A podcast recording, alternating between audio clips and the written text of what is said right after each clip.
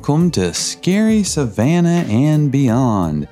This is going to be episode number 70. I like 70. And it's fitting because we're going to talk about the 70s tonight. It's I didn't even realize that. everything has just come together. it's all coming together. Everything's making sense. If only I can figure out some way to put Harry Houdini into this episode, then we're golden. Don't worry about paragraph six. I found a way to incorporate Harry Houdini into this story, regardless of whether or not he has anything whatsoever to do I've already figured out how. with what we're talking Yeah, about. I've got it. So, Crystal, please tell me, how have you been this week? I'm excellent. It's been quite an eventful week. Your parents were here for Mother's Day and your birthday. My birthday. Yay. Yay. It was such a celebration.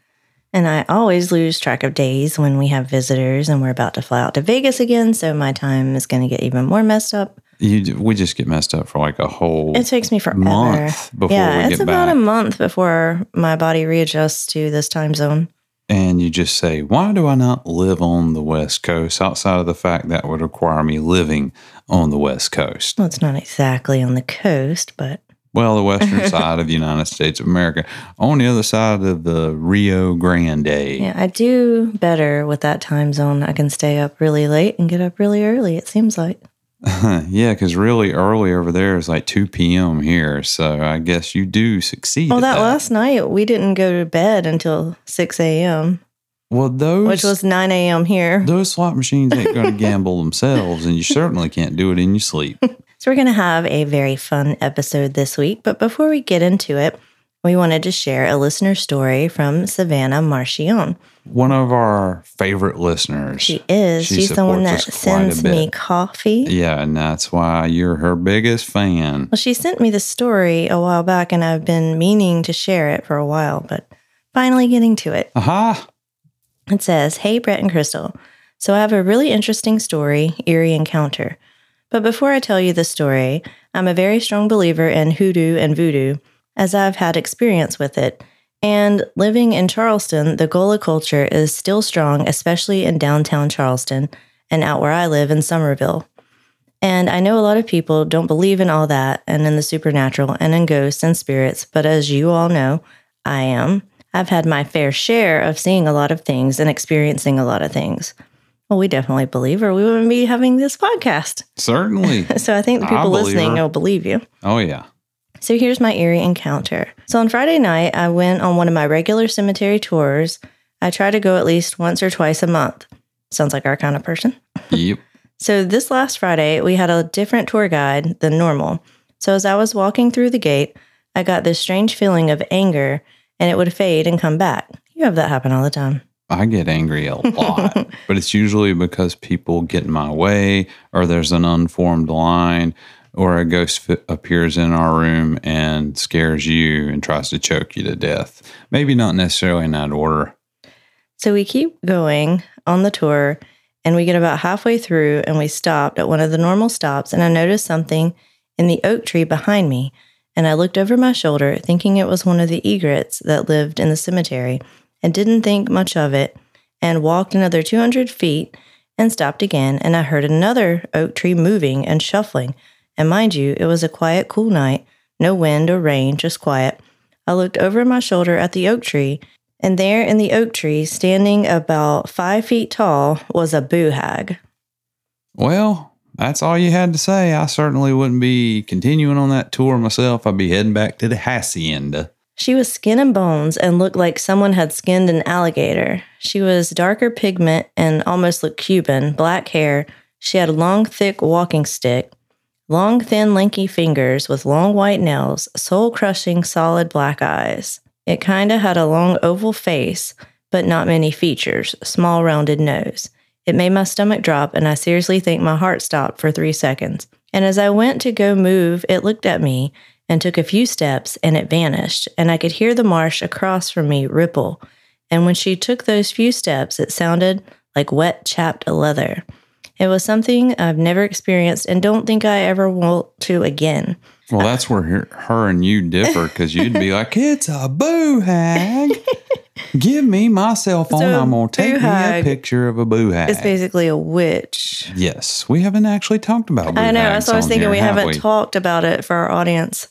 But yeah, she gave a good description of what it looked like. So Yeah, we'll talk about not something hags. you want to run into. Maybe we'll come to Charleston and try to find it. I mean, I don't want to, but it sounds like something you're going to want to do. I went earlier today and talked to my good friend and asked her opinion about what I saw because I've heard so many stories about boo hags.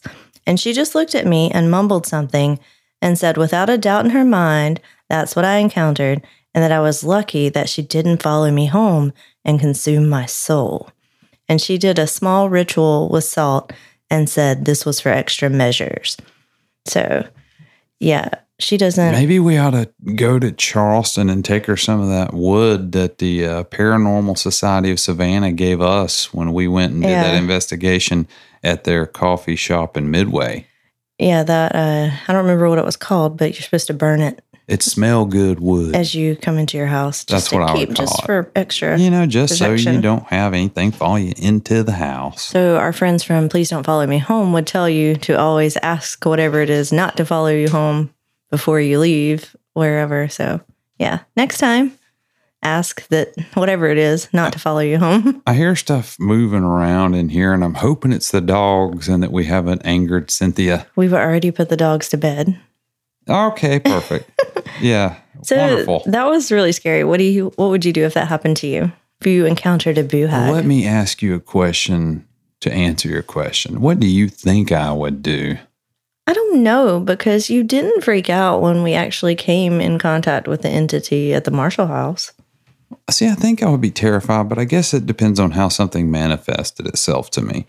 Uh, my brain didn't really process what was happening. It couldn't make sense of it at the time. So I wasn't really terrified. I was more confused than anything when when we saw what we saw at the Marshall House. And it took me a little bit to process it after it had gone Yeah. before I realized, oh, that was not natural. There's Well, no what I would have natural. done was pull out my cell phone and try to follow it and take a picture Then why like didn't like a you? reasonable person. Now I'm talking about the boo hag. you would have done that? Yeah, if it's running away, I'm not gonna like. Yeah. Well, based on what she's saying here, it sounds like all this happened really quick. So she was probably in a sense of stupor, sort of like I would have been. got to be ready with the cell phone. well, I am sure that if she thought that she needed to take a picture, she'd pulled her cell phone out and took a picture. Well, she doesn't want to have another encounter. Well, I don't either. I don't want her to have another encounter, which is why we're going to Charleston. So thank you very much, Savannah, for sharing with us. And if anyone else has any encounters with boo hags or anything else and you want to share it with us, just email us. And she was also nice enough to leave us a Facebook review. That was so nice. And that's something we just recently discovered is even possible. so if you mm-hmm. want to do it, go to Facebook and go to our page and leave us a review. We would appreciate it. Or any podcast player. It helps us with going up in algorithms, they say. You're using big words that you don't really know what they mean. I know algorithms are a thing. Sort of like when you're in high school and you pushed on the pull door. Okay, you do that still. I'm old now. It's okay. It You do that a sense. lot, uh, I'm very confused. My vision's going. I, I don't know directions anymore. I know you used I'm to be great at directions, disaster. And I would just like never even care where we were, where the car was. You know, I'm like, oh, he he knows where everything is. But now I'm the one. I'm like, no, this is not the way to go. I blame old age. I've just lost it. Lost it. 45 years old. It's just too much. That's when you start losing your sense of direction. Hopefully, I won't lose my sense of humor anytime soon because if I do, then I just ain't got nothing going for me. So Savannah's review says, I love this podcast. I love the commentary between the two. The variety of different stories keeps you on your feet and always makes you wonder where they'll take you next. It's always fun to hear about the dogs and their ongoing adventures. Those dogs are interesting. Yeah, they were threatening us tonight, but maybe we'll talk about that in a little bit. Yeah. We also wanted to give a quick little update from last week's episode, Choked to Death by Law, when we talked about the town of Dallas, North Carolina. Like we said, we grew up there, but we haven't been back there in a long time. So we, We asked. were there for a very long time, though. I mean, Yeah. for you, I mean, a short amount of time because you're far younger than me, Oh, of yeah. course. Yeah, for most of our lives, we lived in that area. But Oh, yeah. uh, we asked about ham radios because we know nothing about it. And one of our listeners gave us some info. Todd M says that ham or amateur radio requires a test and you receive a license from the FCC. I had no idea you had to have a license So to own a a radio. man at this point, basically. I really had no idea you needed a license It's to own a almost like something I should have known being involved in big government. I think you should have known this. There are several levels of licenses. Wow. So you get like Okay. higher You got clearance. c- so citizens band, which is CB. So that's what CB Yeah, we stands know for. that. So apparently we were kind of right then. Because that's what they call those radios where you have your call signs and such. yeah, the, my mom did have a CB radio. I've just never been acquainted with ham But radios. you don't need no license for that. You're right. And it's limited to short range transmission. So you couldn't talk to people in other countries like you had suggested that I had. or Saturn. No, definitely not Saturn. The Shelby Ham Fest, which we said was hosted in Dallas, has now been moved back to Shelby. So if you're wanting to attend that event, it will be in Shelby now. Shelby's not that far. Nah, it's a quick little drive. I mean, it's it's it's a little drive, but it's not that far. And I was sad to hear they changed the name of Cotton Ginning Days. Now it's called the Heritage and Harvest Festival. They just can't leave nothing be, can they? They haven't updated their website changed. because I checked They that. They haven't probably updated their website since back when GeoCities Yes, was a thing. it's and a I don't very know if old you remember website. I. GeoCities, but I think the first website I ever made was on GeoCities back before the internet existed. So that's all some good information. Thank you, Todd. Now we're going to get into this week's topic. You all know that I'm a huge baseball fan, and Brett Who pretends to be. Acted like they knew that. Just look Go at yourself.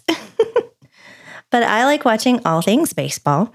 I'll watch any game that's on. I especially like watching Quick Pitch late night on MLB, where they recap the day's games in rapid fashion. You know, 3 a.m. She's watching stuff about baseball games and teams she doesn't care anything about. I like to see them lose.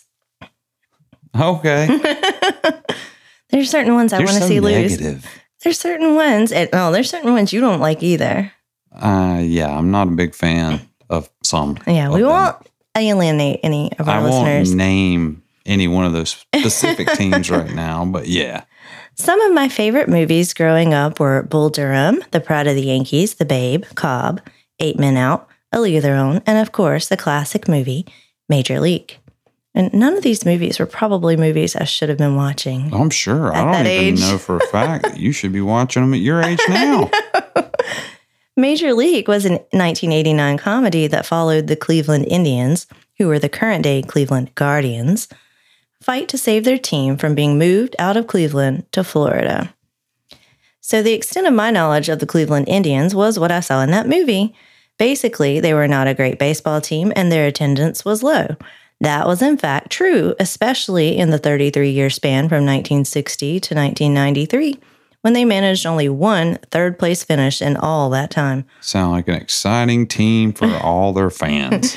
Other than a handful of times they were at or near the bottom of their division. They had four seasons where they racked up over 100 losses. For those of you who aren't baseball fans, that's a lot. A full season is 162 games. So losing over 100 is really terrible. It's almost like Why even bother? why even be playing baseball? Why even show up? exactly. I, I guess it's to make that league minimum. I don't know. These days, the Cleveland Guardians, as they are known post 2021, are a much better franchise. They won their American League Central Division just last year. They went on to lose to the Yankees, but they still had a great season. I thought we weren't going to talk about teams that we didn't like. Well, I don't personally have anything against the Guardians. Yankees. Oh, well. eh.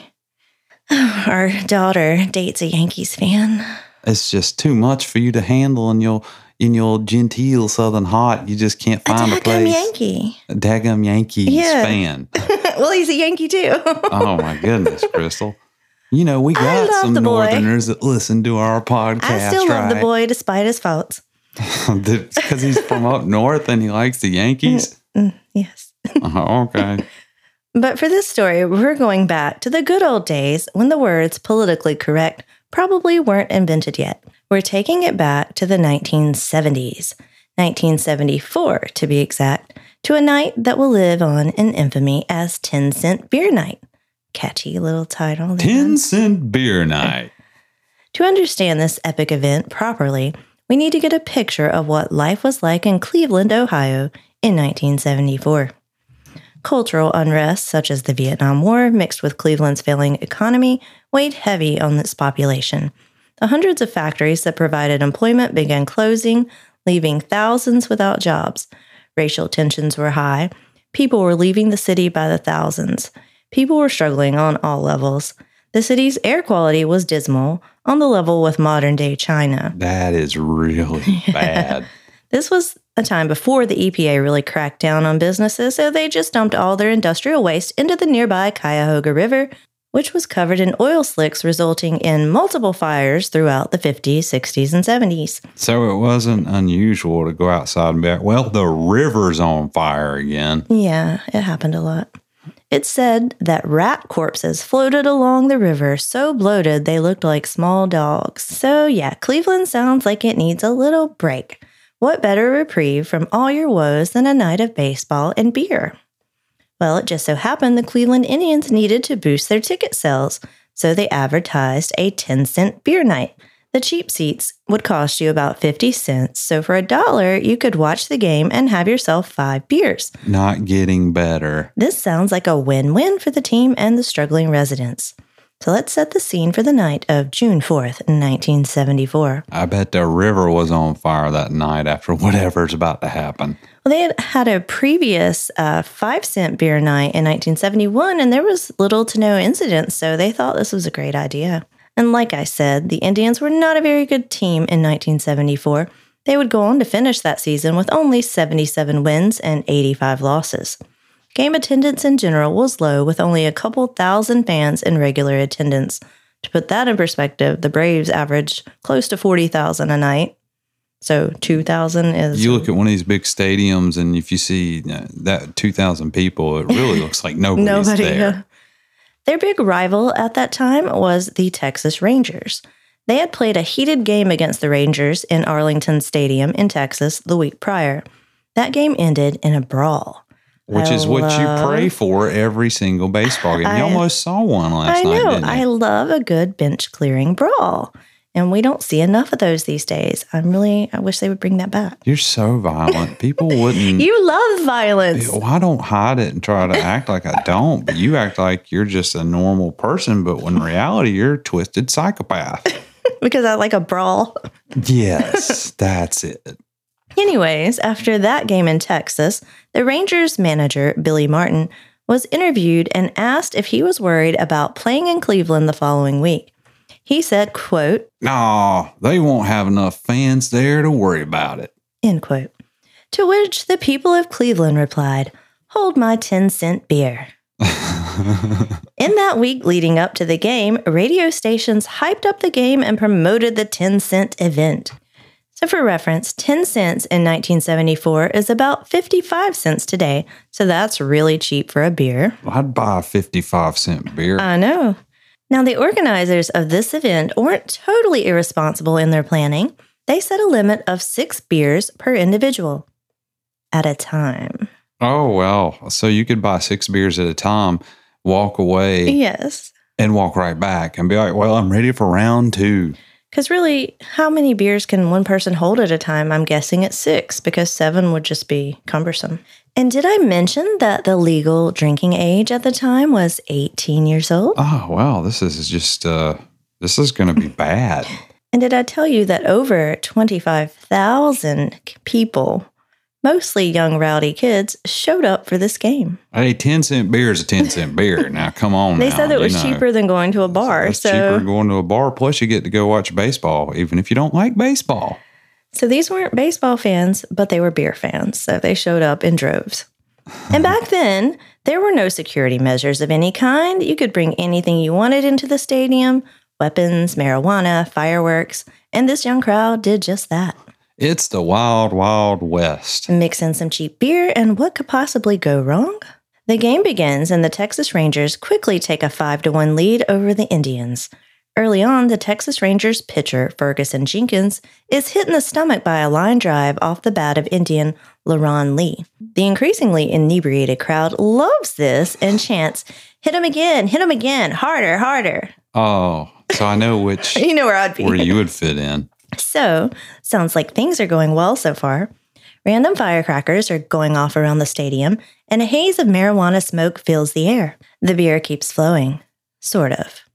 Who did the powers that be hire to keep up with this rowdy crowd? I'm sure it's somebody that's well qualified and of legal drinking age, probably. Well, not exactly. Two teenage girls Two teenage in skimpy girls. tops because it was the 70s and it was a different time. Oh, I'm sure they were more than capable of handling Beer. 25,000 drunken 18 year olds that are there with weapons, marijuana, and presumably flamethrowers. These girls were struggling to keep up, so they decided to just pull the beer trucks up behind the outfield fence so they'd have easier access to the beer. It makes sense, really. Sports writer Paul Jackson described this event in an article in 2008.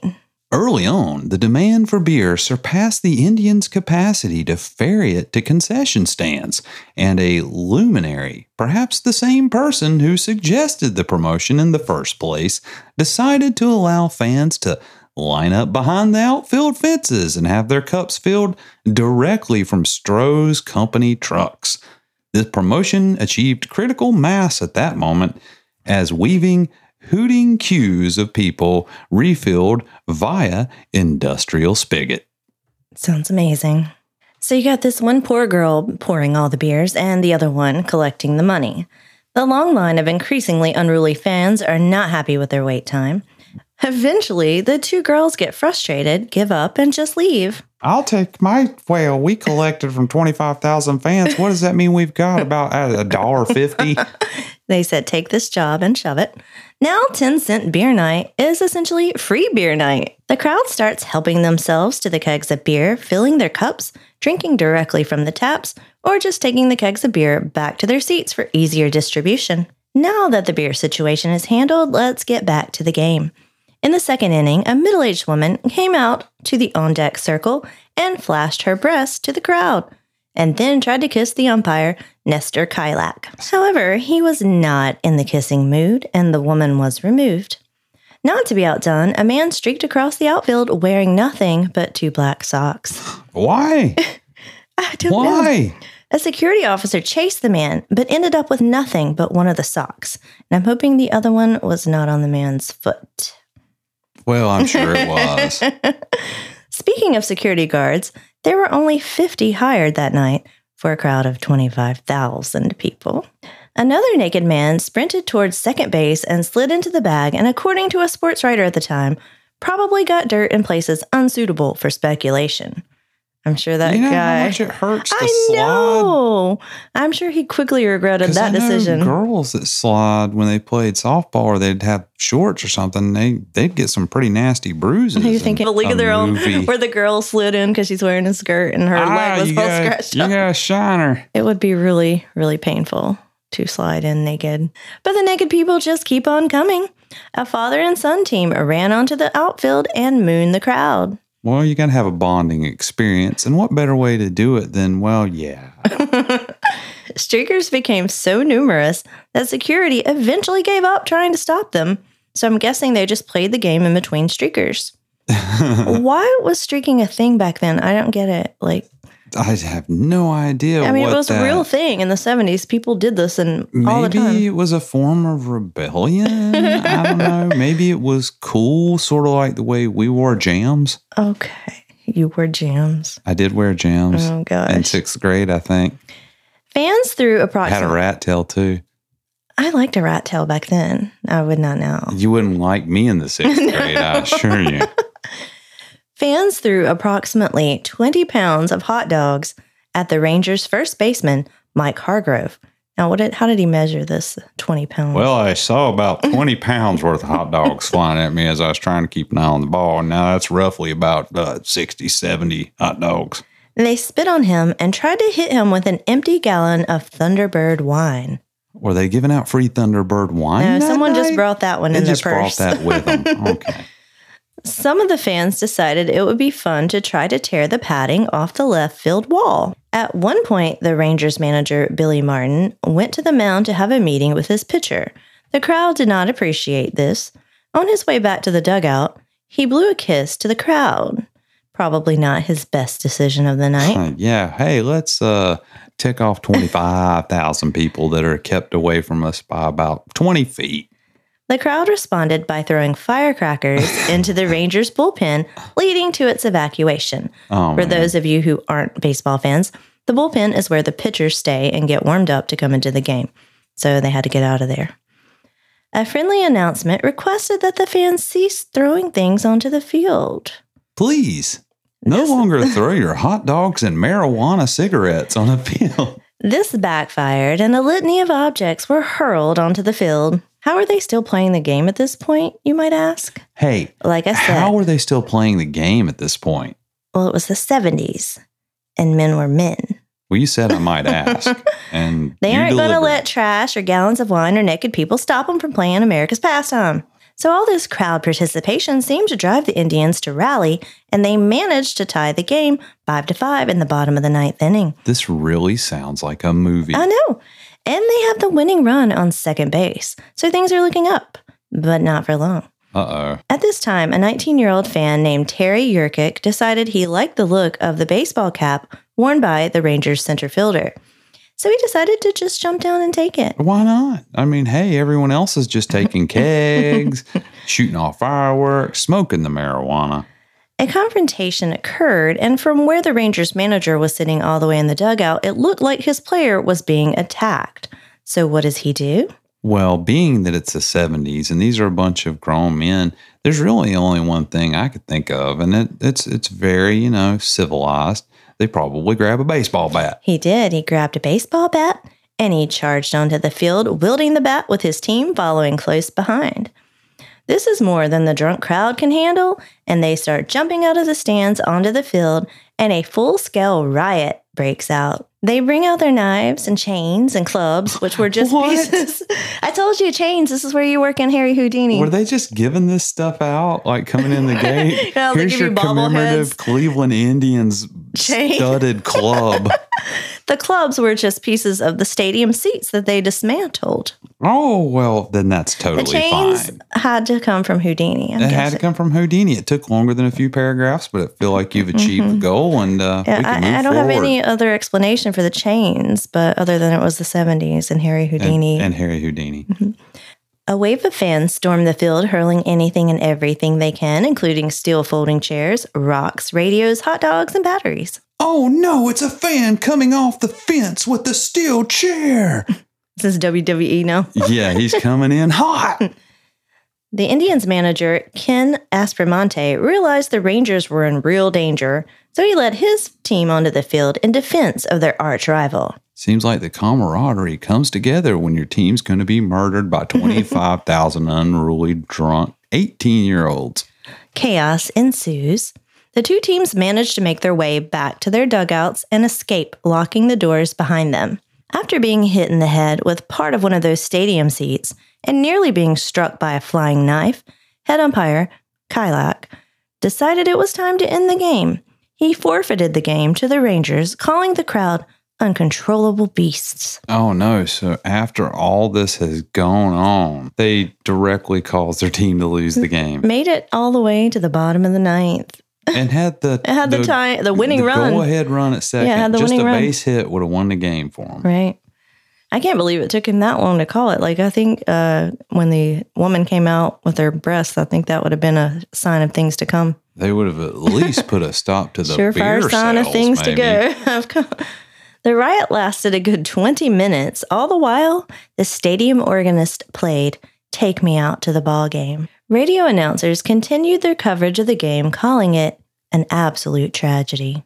Well, that's probably not how you would have viewed it if you saw it at the time. This, This is great. I would really pay money to see this game. Can you Uh, find like it for I me? uh, It's you- archived somewhere. I'm sure I can find it. Eventually, the Cleveland Division of Police arrived and broke up the inebriated crowd, but not before some lucky fans got themselves some souvenirs. Someone stole all the bases. Literally stole all the I bases. stole second. and they've literally never been found. You know, they're in somebody's like man cave somewhere in Cleveland to this day. right? Imagine someone's grandpa pulling out a base out of his attic and saying, He'll you're telling him the story of his, telling about his night of 10 cent beer and pandemonium. Nine people were arrested for disorderly conduct. That number seems really low. It seems like nine people could have been arrested in the line to get the beer, let alone everything that happened on the field. The Rangers made it safely to their bus and quickly made their way out of town.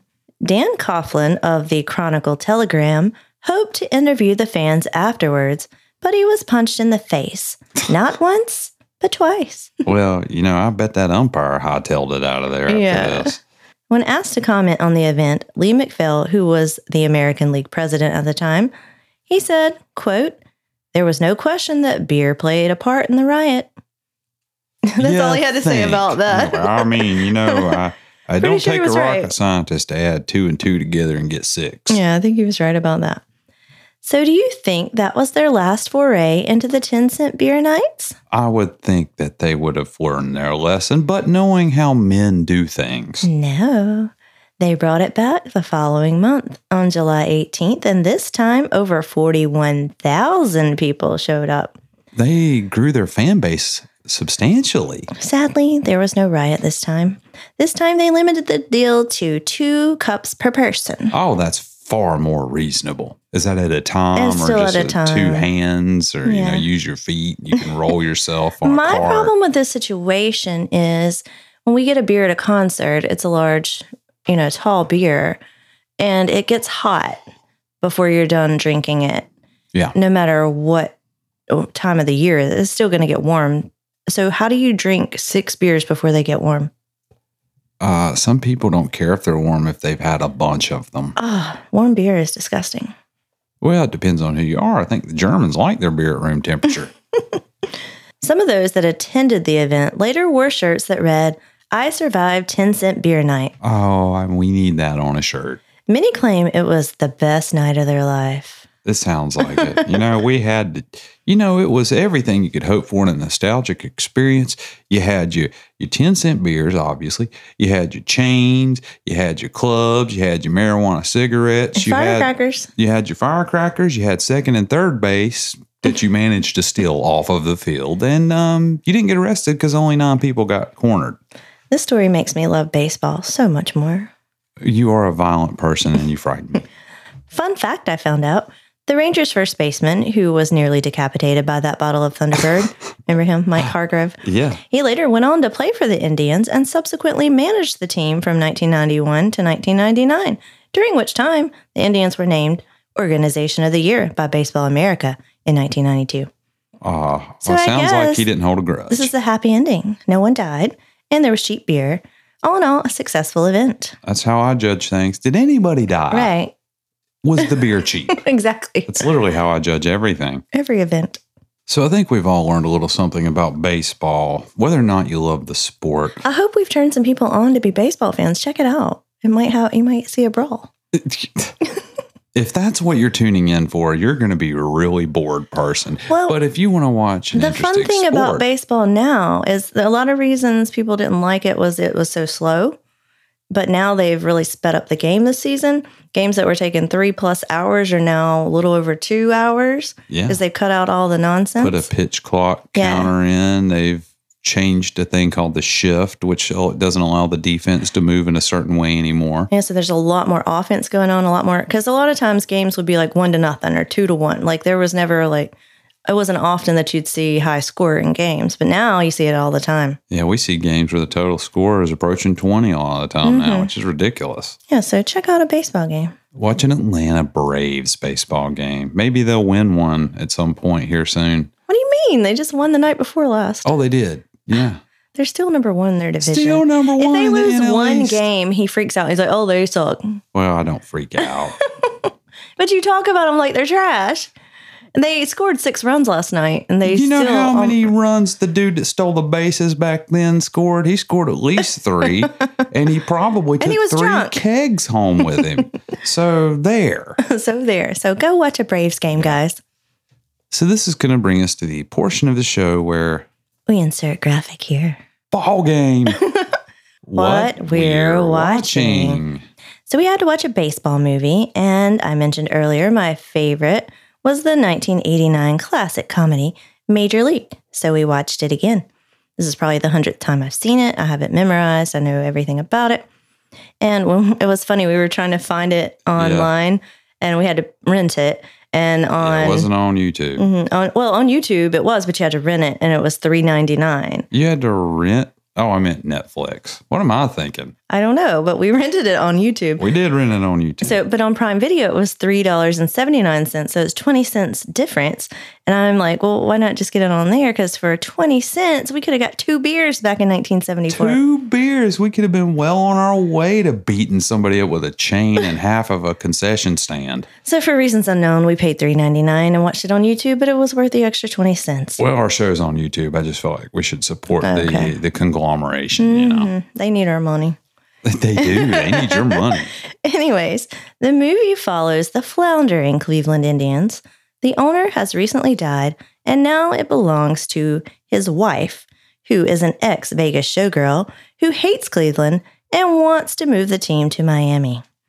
She seeks out the worst players she can find and hopes their attendance will be low enough to get them out of their contract with the city of Cleveland so she can move to sunny Florida.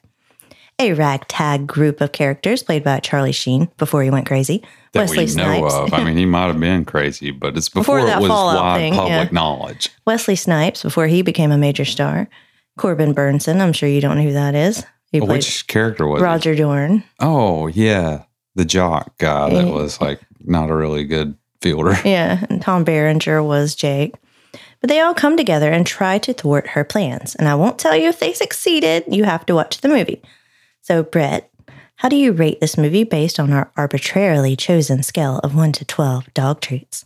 Well, thank you for asking. And and what I'm going to say is I love this movie. And the reason I love this movie is for an actor that you didn't even mention, and that's it's got Bob Uecker in it. Yes, I wanted to let you talk about him. And I knew you would. he is uh or was a I don't know if he still does, he might, but for the longest time he was the play-by-play announcer for the Milwaukee Brewers Mm-hmm. for many years.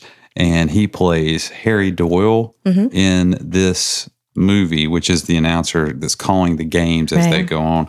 And he's literally sitting there the entire game, every game with like a fifth of Jack Yeah. Daniels, just pouring it, and he's calling this stuff, and he says the funniest stuff. Yeah, which I'm not going to repeat the one-liners because I don't want to ruin it for It's you. really 'cause If good. you haven't seen it, you need to go watch it. But just the way he goes on and on about it, and to the point where it's like nobody's watching this, and he's like because they're Like, you can't say about that what he's on saying. radio. And he's like, no one's listening anyway. yeah, it was. It's hilarious, but it's it's a good movie. It's definitely not a family movie, but it isn't all that bad. Yeah, I would recommend it for like, you know, teenager, you know, 12, Yeah, 13. It's pretty tame by the standards of, Of a lot of today, things that are today. It has some language and some kind of things, but a lot of things will go over younger kids' heads, like it did mine. But I mean, you could watch the edited version. Wait till it comes on TV and record it. I'm going to give this one a, a nine out of twelve. That low. I'll give it a Give it a 10. 10 at I'll least. give it a 10.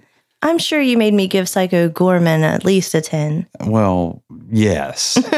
we need to watch that again. Okay, I- I wanna watch Monster Squad again. Bad. I do too.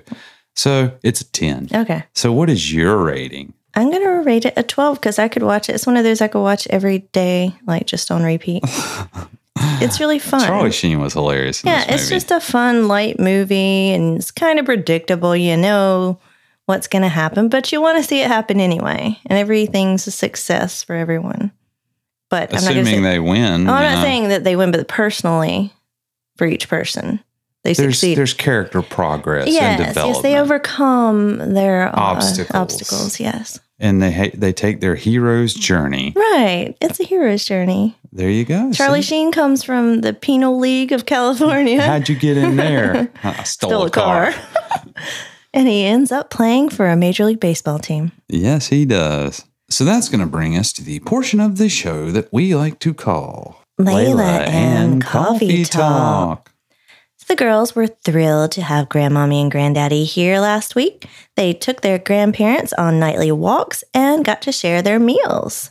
They did, and every time we walk, Layla always makes sure to watch the entire pack, which is Mm-hmm. all of us and coffee. Mm-hmm. And if anybody falls behind, she's continually looking back. Yeah. Like, all right, we, we ain't going nowhere. Yeah. We're waiting for everybody to catch up. Waiting for everybody.